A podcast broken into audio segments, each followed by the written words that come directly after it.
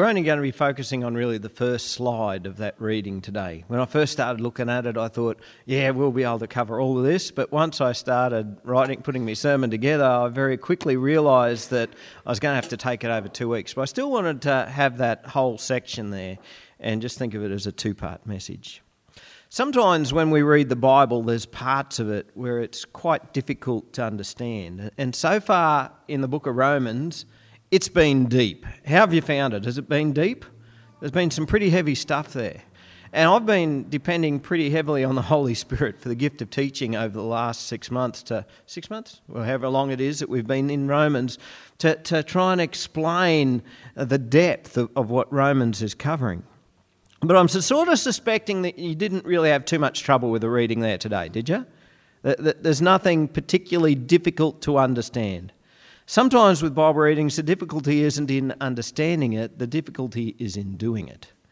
And um, so, in those times, we probably need the gift of exhortation because sometimes we know the right thing to do, but we just need somebody to encourage us and to push us on to actually be doing what is the right thing to be doing. When Jesus taught, he very often focused his teaching on the kingdom of God. And that's pretty much where Paul's taken us today. He doesn't use that phrase, the kingdom of God, um, but what he's describing to us today is very much in line with the kingdom of God that Jesus taught about. Now, we know Jesus taught us to pray, Your kingdom come. You, you know that? Hey? Yes? We pray, Your kingdom come. And when we pray that prayer, when we pray, Your kingdom come, yes, we are praying for Jesus to return in all of his glory and all of his power and all of his might and in his righteous judgment. But we're also praying for something a bit more personal and a bit more immediate. We're also praying, Lord, bring about your kingdom in my life. Uh, Holy Spirit, Fill me with your presence and power and love. Make my heart to be like your heart. Make my ways to be like your ways. Lord, may I become not only a citizen of your kingdom, but may I be a servant of your kingdom and an ambassador of your kingdom right here in this place where I live, representing all that your kingdom is, being good and holy and true. But we're also praying not just for this personally there's, there's something about a togetherness in this prayer. Because when we pray, we don't pray, My Father in heaven, do we? We've been taught to pray, Our Father in heaven. This is a prayer that we hold together as a church. And so when we pray, we're praying corporately, we're praying, Lord, your kingdom come in this church. Lord, may, may we as your church be an expression of your glorious kingdom right here on this earth, right in this place where you've put us. There's a lot wrapped up in that prayer, Your kingdom come. Now, what we read today is almost like Paul's version of the Sermon on the Mount. It paints a wonderful picture of kingdom living. It's about relationships within the church, but it also extends to our relationships with others as well. But it's primarily talking about the relationship between Christians. And I don't know about you, but when I read that reading, it actually leaves me feeling just a little bit inadequate. Um, it's like, I don't know if I'm up to this. It, it's t- setting this great vision before us of what the kingdom of God is meant to be like, of, of the way that we should be relating with one another. And it's telling all of this of how we should be. And I know that it's the right thing to do, but to me it almost seems impossible. Well, it, it might be possible for a few of you, particularly godly folk, um, but for me, I know that I'm going to have trouble with it. And if we set out to try and achieve this as an ethic and a moral code by which we get right with God, and, and this is the way that we're going to get right with God, then we're doomed to failure before we even begin. Because what Paul is describing here is not our own personal action. What Paul is describing is a miracle of God. It's the miracle of the transformation that God does in His children. It's the transformation that He's doing in us. Uh, it's this thing called living by the Spirit. He fills us with the Holy Spirit, and the Holy Spirit begins to change us, begins to change who we are. It changes how we behave, He changes how we relate to others. What He's describing is this living sacrifice that we are to be, which is our worship of God. You see, in God's mercy, He saves us despite all of our sin. And He doesn't save us so that our corrupt minds can take us right back into a life of sin again. God is determined to do better than that with us. God is determined to do better than that with you and better than that with me. Did you know that? God is determined to change you, to make you more like His Son. And you'll be very pleased to know that He's also determined to change me.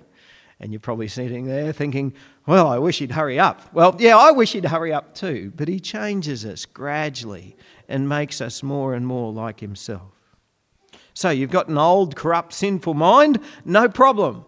God renews the mind. Your, old life was full of violence or bitterness or envy or selfishness, and you know that doesn't fit into the kingdom of God?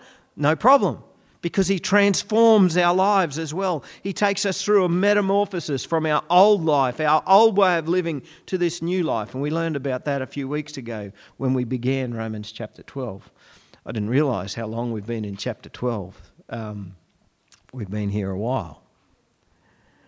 And the primary change, the biggest change, the first change, the most important change that God makes in us is this miracle of love and all of the other commands that we read about today that might seem so impossible all hinge on this one crucial transformation. Let love be genuine. That's the key to it all. Genuine love. Whether our love is genuine or not determines whether what we read today is going to be something which is difficult and almost impossible to achieve, or whether it is just simply a natural expression of that love that we have for one another, that genuine love. Now, I just love the way this is phrased. Um, in the version we read today, it says, Let love be genuine. In the Greek, it says, The love and hypocritos um, which literally means the love not hypocritical.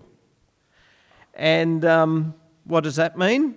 Well, I told you it's easy today it means exactly what it says. It's, it's not hard to understand. What it's getting at is God has given us love. He has filled us with love. And God's love is real. There's nothing false about God's love, there's nothing hypocritical about God's love. And so, this love that God is pumping into us is the same love that overflows from us, and it's the love that we show to one another. It is this same genuine love unhypocritical love, real love. So, I'm going to ask this question a couple of times today. Do we allow ourselves to really love each other? Do we? Or is it a pretend love that we have? Is our, lo- our love a mask that we put on on a Sunday morning when we come to church so that we can appear all godly and spiritual, so that we can look like we're one great big happy family? Or is it real? Is this love we have, is it real? And do we allow it to be real in all of its completeness, or are we holding it back? Do we allow ourselves to love to the full extent of the love that God has given us? Or would that seem just a, a little bit too unseemly? You know, we, we don't want to go too far with this love thing. You know, goodness knows what we might do if we love everybody as much as God loves us. Are we real with our love? And, or are we holding it back? How do we know if our love is genuine or if it's hypocritical? Well, I reckon 1 Corinthians chapter 13 is a pretty good litmus test of love. Um, now, you all know 1 Corinthians chapter 13. You've probably heard it read at many a wedding. It goes like this Love is patient and kind. Love does not envy or boast. It is not arrogant or rude. It does not insist on its own way. It is not irritable or resentful. It does not rejoice at wrongdoing, but rejoices with the truth. Love bears all things, believes all things, hopes all things, endures all things. Love never ends. It's no wonder they read it at weddings, hey? It's actually talking about love in a church, though. And it's particularly talking about love with the use of our spiritual gifts. But that's what genuine love looks like. Jesus said, A new commandment I give to you, that you love one another just as I have loved you, so you also are to love one another. By this, all people will know that you are my disciples if you have love for one another. Do you get that? That last bit's important. By this, all people will know that you are my disciples if you have love for one another. There's our Christian witness love. So the people of the community would say, Look at that church there. Look at the way they love each other. Look at the way they care for each other. It's real, it's not false what they're doing. And that's what Paul is telling us. Let love be genuine. Don't be false about it. Don't pretend to love one another. And don't hold it back. Let it be real. Let it be full. Let it be com- complete. And we love each other in all of our vulnerability. Did you know you make yourself vulnerable when you love completely? That's when you, because you got actually got to let other people into your life. For it's to be a community of love, we have to be a community of people who share the highs and the lows. A community of people who don't just present the good side of things, but who are willing to cry out and say, This is really going bad at the moment. And the whole community can gather around and pray and care and love.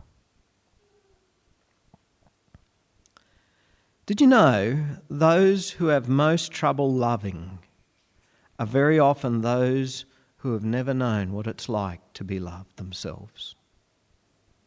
It's very hard to love somebody else if you've never been loved yourself. And if you're having trouble loving others, that may be saying something about your relationship with God.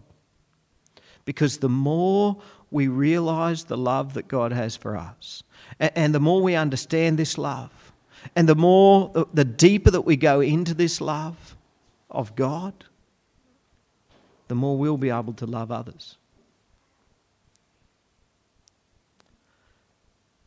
Let love be genuine. Abhor what is evil, hold fast to what is good. Righto. Genuine love does not overlook evil. If a parent loves their children, they will discipline their children and teach them right from wrong. Hey, all right? A, a parent who genuinely loves their children will not overlook their misbehavior. And for love to be genuine in a church means a church will not overlook evil either. To abhor what is evil means to be repulsed by evil to be horrified by evil. Now, we live in a time when good and evil seem to be getting reinterpreted by our world. Um, what once used to be called pride is now called a healthy self image. What once used to be called murder or infanticide is now called a woman's choice. What once used to be called greed is now called a clever investment. What once used to be called an abomination is now being called a loving relationship. What once used to be called disrespect is now being called a free spirit. There are a lot of things which once used to be unquestionably recognized as being evil. But the world now tells us that these things are good. And despite any reinterpretation of what the world says is good and evil, genuine love holds fast to what God says is good and it abhors, it is repulsed by what God says is evil. Now, you may very often be made to be feel guilty um, if you are repulsed by something in the world. And you might get accused of being intolerant or afraid of what you do not understand or a bit bigoted about it all.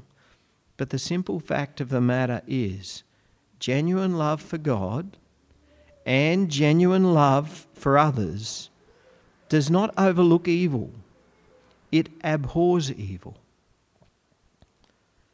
Verse 10 Love one another with brotherly affection, outdo one another in showing honour. Now, I'm pretty sure I've told you this before, uh, but in the Greek New Testament, there are three different types of love. Um, we, in our English language, just have the one word that brings them all together and confuses everything. Um, so, like, I love my wife, but I also love T-bone steak. It's sort of like they're not that they're not the same thing, are they? I don't know if I could possibly go without a T-bone. No, um, I love my wife very much, don't I? Very, very much. Okay, so in the Greek New Testament, there's three different words for love. The first word is eros, from which we get our word erotic. All right, so it's boy meets girl, girl meets boy. Boy falls in love with girl, girl falls love, in love with boy. Boy starts having these gooey feelings about girl. I don't need to go any further, do I? You, you understand what eros love is. Okay. The second type of love is phileo love, uh, which is the family type of love or a friendship type of love.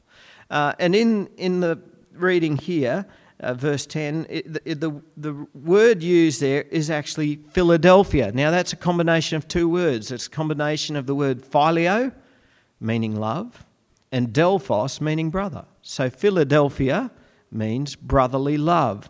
So, you've all heard of the city called Philadelphia. That means city of brotherly love. I don't know if, that's, if it's living up to its name or not.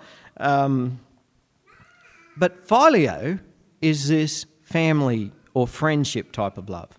Then the third type of love is agape love or agape love, depending on who taught you to speak Greek, uh, which is the sort of love that God has for us.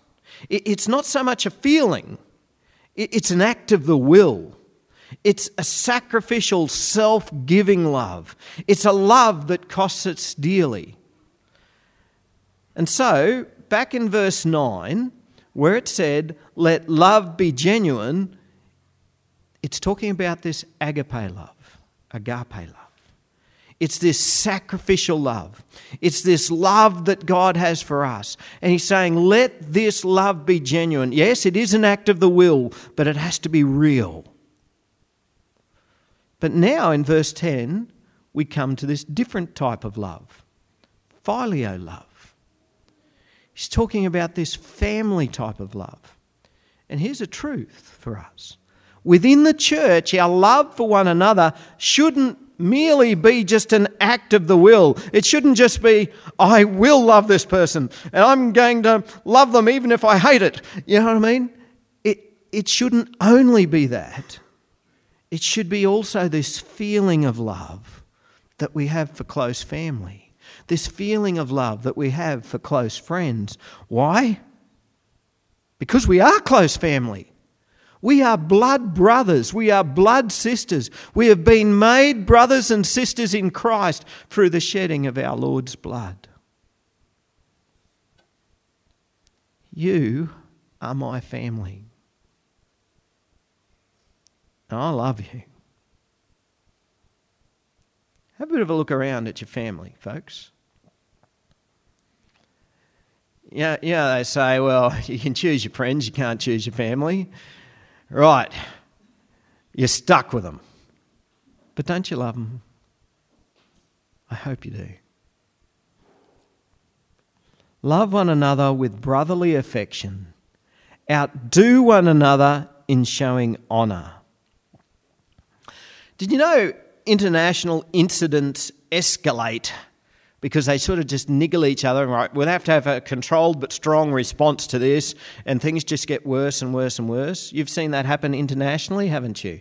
Let's think of the South China Sea at the moment, right? China wants to flex its muscles here a bit, and, and the US says, no, we won't. And so they sort of pass their ships through there, and, and China goes, right, well, we're going to build some islands. So they build some islands there, and, and, and they go, right, well, we're going to maintain our right for navigation, and so they pass their warships through, and, and so then the Chinese might buzz them with a few jets, and, and of course it, it won't be too long until there's a few bullets fired. Things just escalate, don't they? We try to outdo one another.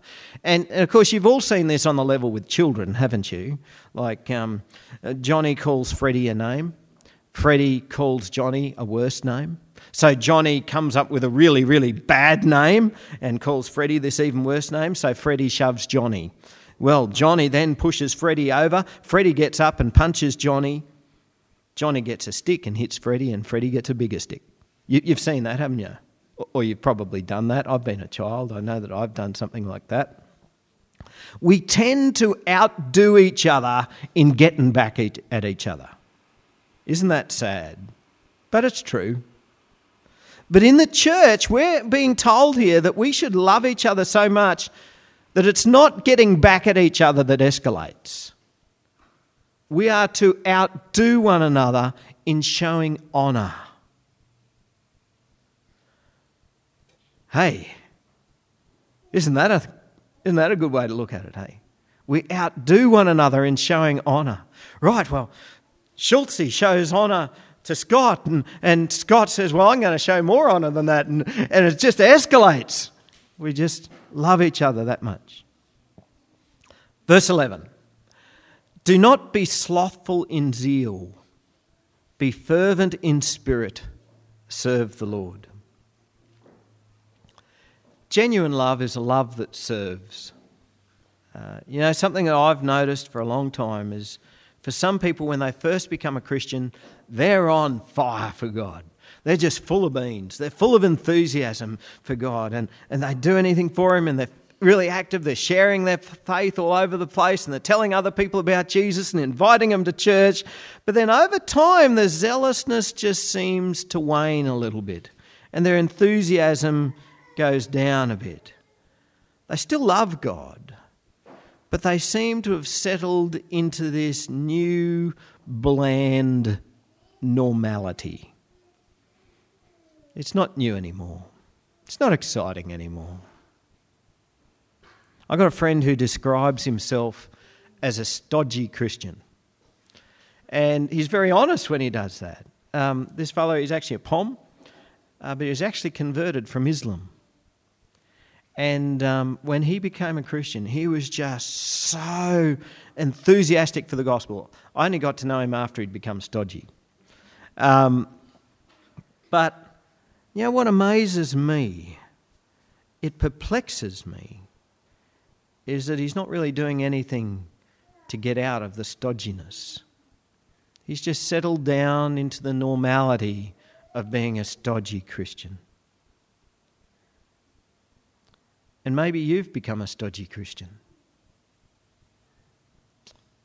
Lord, fill us with your Holy Spirit and make us zealous for you. Verse 12 Rejoice in hope, be patient in trouble, be constant in prayer. No matter what's going on around us, we have this great hope this certain hope. You know, usually when we talk about oh, hope, we sort of think, oh, I hope that might happen, as if it's a, a vain hope that may possibly happen. Like, I hope I might win the lotto. It's unlikely to happen because I don't buy a ticket. But that's not the sort of hope we have in Jesus. The hope that we have is a sure hope, it's a certain hope. We know that this is going to happen. We know that, that we have been saved. We know that Jesus is returning again. We know that He's going to take us to be with Him. It's not a vain hope. And so we because we have this great hope, this certain hope, we can wait patiently for the Lord in all of our times of trouble and hardship and tribulation. But this should never be just a period of activity. When we're waiting for God, it's not a period of activity. What we're being told here is to be constant in prayer. I think a better translation would be to persist in prayer, right? I don't think it means that, that um, we're constantly praying. So you go to the shop and, and the shopkeeper says, um, right, that's going to be $32, thanks. And, and you say, Lord, thank you very much. Okay.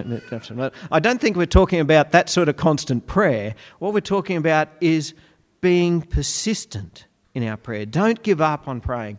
You know, sometimes we might be praying for something and it might, God mightn't be answering that prayer. And of course, we have to leave room for the sovereignty of God in that. But that doesn't mean because God isn't answering that prayer, that doesn't mean that we should ever give up praying for that or that we should ever give up praying full stop. Prayer is just so important. Persist in praying. Verse 13 Contribute to the needs of the saints and seek to show hospitality. In the early church, when one of their number uh, were in need, the rest of the church would rally to their aid.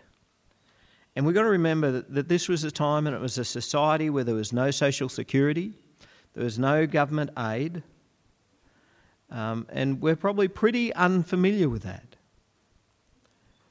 For me, I, I think it was, was it 2002 when I broke my ankle, Robin? Yep. 2002 I broke my ankle really badly. Um, the surgeon used the word pulverized.